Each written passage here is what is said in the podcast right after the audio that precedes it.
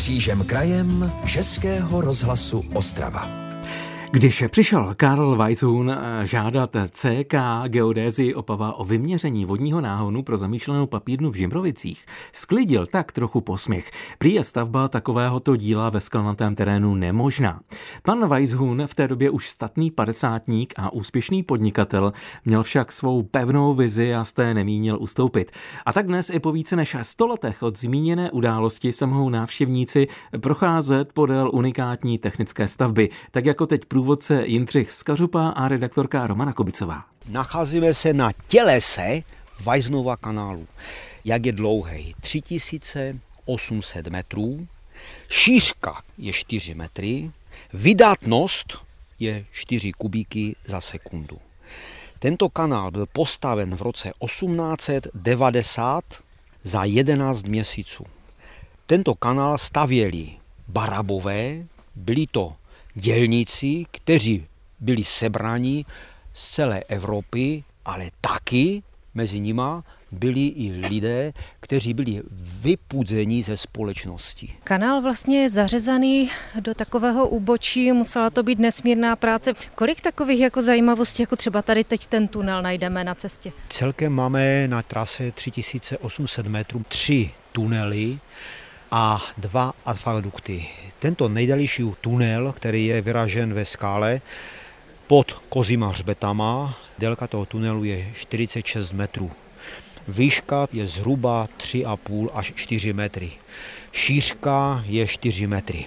No a když jste říkal, že jako malý nezvedený kluk jste tady s kamarády jezdil na nafukovací pneumatice od traktoru, tak ne pod tím ne, tunelem. Nikdy jsme se neopovážili tunelem jet, nevím proč, dneska. Dneska byste to zkusil. Eh, velice rád, ale když je ten kanál napuštěn plné vody, tak vidíme sami, že prakticky je až po strop mezi hladinou a stropem je cirka půl metra jenom vody. Podstatě po celou dobu, co jsme šli po těle toho náhonu, tak jsme slyšeli šumět řeku Moravici. Tady se nám jaksi ztratila. Kde vlastně je? Řeka Moravice je od nás vzdálená pod kozíma hřbetama cirka 150 metrů. Čili náhon, 46 metrů máme tunel, výškový mezi hladinou náhonu a hladinou Moravice je 15 metrů. No ale šli jsme taky podstatně strmějším převýšením, kde se dámám točila hlava. Ano, prosím pěkně, potom se to zvedá až do výšky u papírenské fabriky je mezi náhonem a mezi Moravicí je 26 metrů výškových. A chápete už ty skeptiky, kteří panu Weizhunovi říkali, že tohle to prostě nejde postavit? Nejde to postavit z jejího hlediska, že neuvažovali, že prorazí tento tunel mezi splavem a podskořima hřbetama. To se mu podařilo díky barabům, tak těch 15 metrů prakticky na tomto malém kousku udělalo. A teď jsme se zastavili pod vlastně nejkrásnější stavbou. Vypadá to jako most, ale my dobře víme, že to je akvadukt, protože jsme po něm před chvíli šli. A tady na tomhle místě schrňme, kdo to byl Karel Weishun. Karel Weishun byl především vynikající technik, vynikající, bych řekl, strateg, podnikatel. V naší oblasti byl jako Baťa. Uměl i předvídat budoucnost, kde může vytěžit nějaký ten grož navíc. Podařilo se mu to díky stavbě tohoto kanálu? Určitě ano.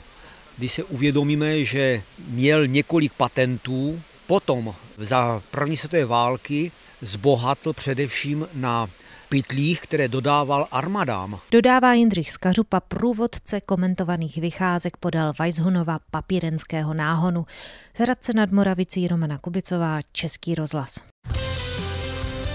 Český rozhlas Ostrava, rádio vašeho kraje. Magazínu Křížem krajem teď míříme do Opavy. Tamní skauti musí kvůli velkému zájmu dětí přestavět svou základnu. Týdně jich tudy projde asi 250 a další přibývají a tak nutně potřebují nové klubovny. A nejen to. V celém domě se třeba není kde osprchovat. Takže takhle, takhle vypadá sprcha. A kolik jich tady je takových sprch? Jedna. Toto je jediná sprcha v celém domě? Jo. Sprcha jediná, má ale nejlepší léta za sebou a o kousek dál toalety. Malé a hodně vysloužilé. Takhle vypadají záchody. Ty jsou čtyři. Čtyři. Čtyři na, na 250 dětí. No, Podle Petra Fabiána z místní skautské organizace kvůli těmto nevyhovujícím podmínkám nemohou přijet třeba děti z ciziny. Je to nutnost, to, co vidíme jako v evropském i celosvětovém kontextu, daleko více skautů je třeba vozíčkářů, dětí, které jsou nějakým jiným způsobem handicapované a zároveň máme děti, jejichž rodiče jsou vozíčkáři. Takže proto tady přibude nový venkovní výtah až na půdu, kam teď stoupáme po točitém schodišti. Tohle by měla být jedna velká klubovna, která se dá plynule přepažit podle těch plánů, takže by se to dalo použít i jako druhá přednášková místnost. Tady by měl být prostor pro vedoucí. Dětí rok co rok přibývá, takže je nutné se tomu přizpůsobit, dodává také za skauty Petr Tesař. Vybudujeme pět nových kluboven a současně zrekonstruujeme i stávající klubovny, v níž je ten stav odpovídající počátkům 90. let, a to včetně toalet, které vypadají tak, jak vypadají. Takže celkem po rekonstrukci 15 kluboven. Celé to bude stát přes 14 milionů přičemž ten podíl té dotace je 11,5. A zbytek musíte uhradit zbytek sami. musíme uhradit sami. A vlastně od příštího týdne běží veřejná sbírka. Dosud běžela sbírka prostřednictvím nadace Jaroslava Foglera, kam mohou lidé přispívat aktuálně a máme podporu i Moravskoslezského kraje a města Opavy. Takže příští rok bude pro opavské skauty rokem stavebním. Svou základnu si ale velmi pochvalují. Je pár kroků od centra města, přitom v zahradě a blízko řeky. Z Opavy Martin Knitl, Český rozhlas. Český rozhlas Ostrava, rádio vašeho kraje. Tajemství talentu, takové je moto letošního osmého ročníku Mezinárodního filmového festivalu T-Film 2020. Dokumentární snímky z celého světa určené žákům, studentům, ale i široké veřejnosti mají právě možnost vidět zájemci v Opavě a v Ostravě. Jakým námětům i místům na zemi je věnovaná vybraná kolekce letošního T-Filmu? Na to se teď zeptáme mluvčí festivalu Petry Špornové. Přejeme po telefonních linkách pěkné dopoledne. Také všem, všem přeji pěkné dopoledne. Na co všechno se tedy zaměřují dokumentární filmy, které jejich tvůrci přihlásili do soutěžní přehlídky té film? Náměty krátkých dokumentárních filmů, které se přihlásili, jsou i letos velmi pestré a například od snímku, které, který se zabývá tématem pandemie koronaviru až po environmentální dokumenty. Namátkou je tu třeba americký dokument s názvem Království vlka arktického o setkání s těmito fascinujícími zvířaty. Je tam snímek setkání s Libuší, jak ji vidí rozdílné generace snímek Medicína 21. století, nebo třeba český snímek režiséra Ivo Bystřičana s názvem Kody řeší dějiny, kdy se tento populární youtuber, influencer vydává na cestu po, český, po českých školách, aby mohl hledat řešení problému výuky. Mm-hmm. Jak početná je ta letošní kolekce filmů a kolik z nich uvidí festivalové publikum? Tak letos jsme zaznamenali právě obrovský zájem. Své snímky do soutěžního festivalu T-Film přihlásilo celkem 96 tvůrců, a to z celého světa. Jsou tam snímky z Německa, Spojených států, Estonska, Francie nebo Argentiny. A odborná komise pak z nich vybrala 12, které se utkají o cenu Grand Prix. Pro srovnání proti tomu letošku loni bylo přihlášeno 41 soutěžních titulů, takže letos je ten zájem opravdu rekordní.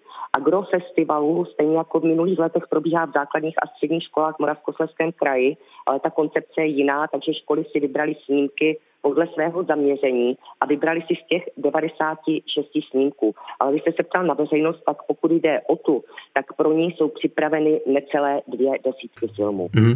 Teď konkrétně, jak bude vypadat ten dnešní program přehlídky v Opavě a také mě zajímá, jak souzní s tím tématem tajemství talentu.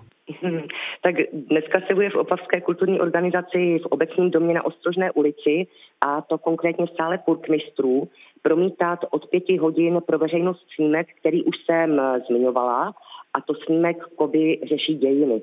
A když jste se ptal na to tajemství talentu, tak ono se vlastně prolíná celým festivalem a vztahuje se ke všem filmům, protože každý má určité schopnosti, které může rozvinout talent a za kamerou, před kamerou nebo u tvorby scénáře právě stáli talentovaní lidé. Ale ten talent je také téma doprovodného programu, kdy o něm bude hovořit eh, třeba prezident festivalu, psychiatr Jan Cimický, nebo pak ve školách právě influencer Karel Kovář Pedikovi. Mhm. V závěru ještě stručně, na co se budou moci těšit diváci o dokumentární filmy v Ostravě? Eh, tak tři snímky jsou připravené na 17. září a jejich projekce odstartuje v 17 hodin a to v budově základní školy v Ostravě Svinově a diváci se mohou těšit na belgický snímek 20, Medicína 21. století, ve kterém se tvůrci zaměřují na virtuální realitu, která je v běžném životě spojována pro nás především se zábavou, ale v medicíně má skvělé využití. Pak navazuje český snímek s názvem Putování s párou posázavský Pacifik a poté půjde ještě o jeden snímek, a to je snímek divoká zvířata mezi ploty právě s environmentální tématikou. O letošním ročníku té filmu jsme hovořili z mluvší festivalu Petrou Špornovou. Děkujeme za to, přejeme pěkný den. Vám taky krásný den. Český rozhlas Ostrava. Rádio vašeho kraje.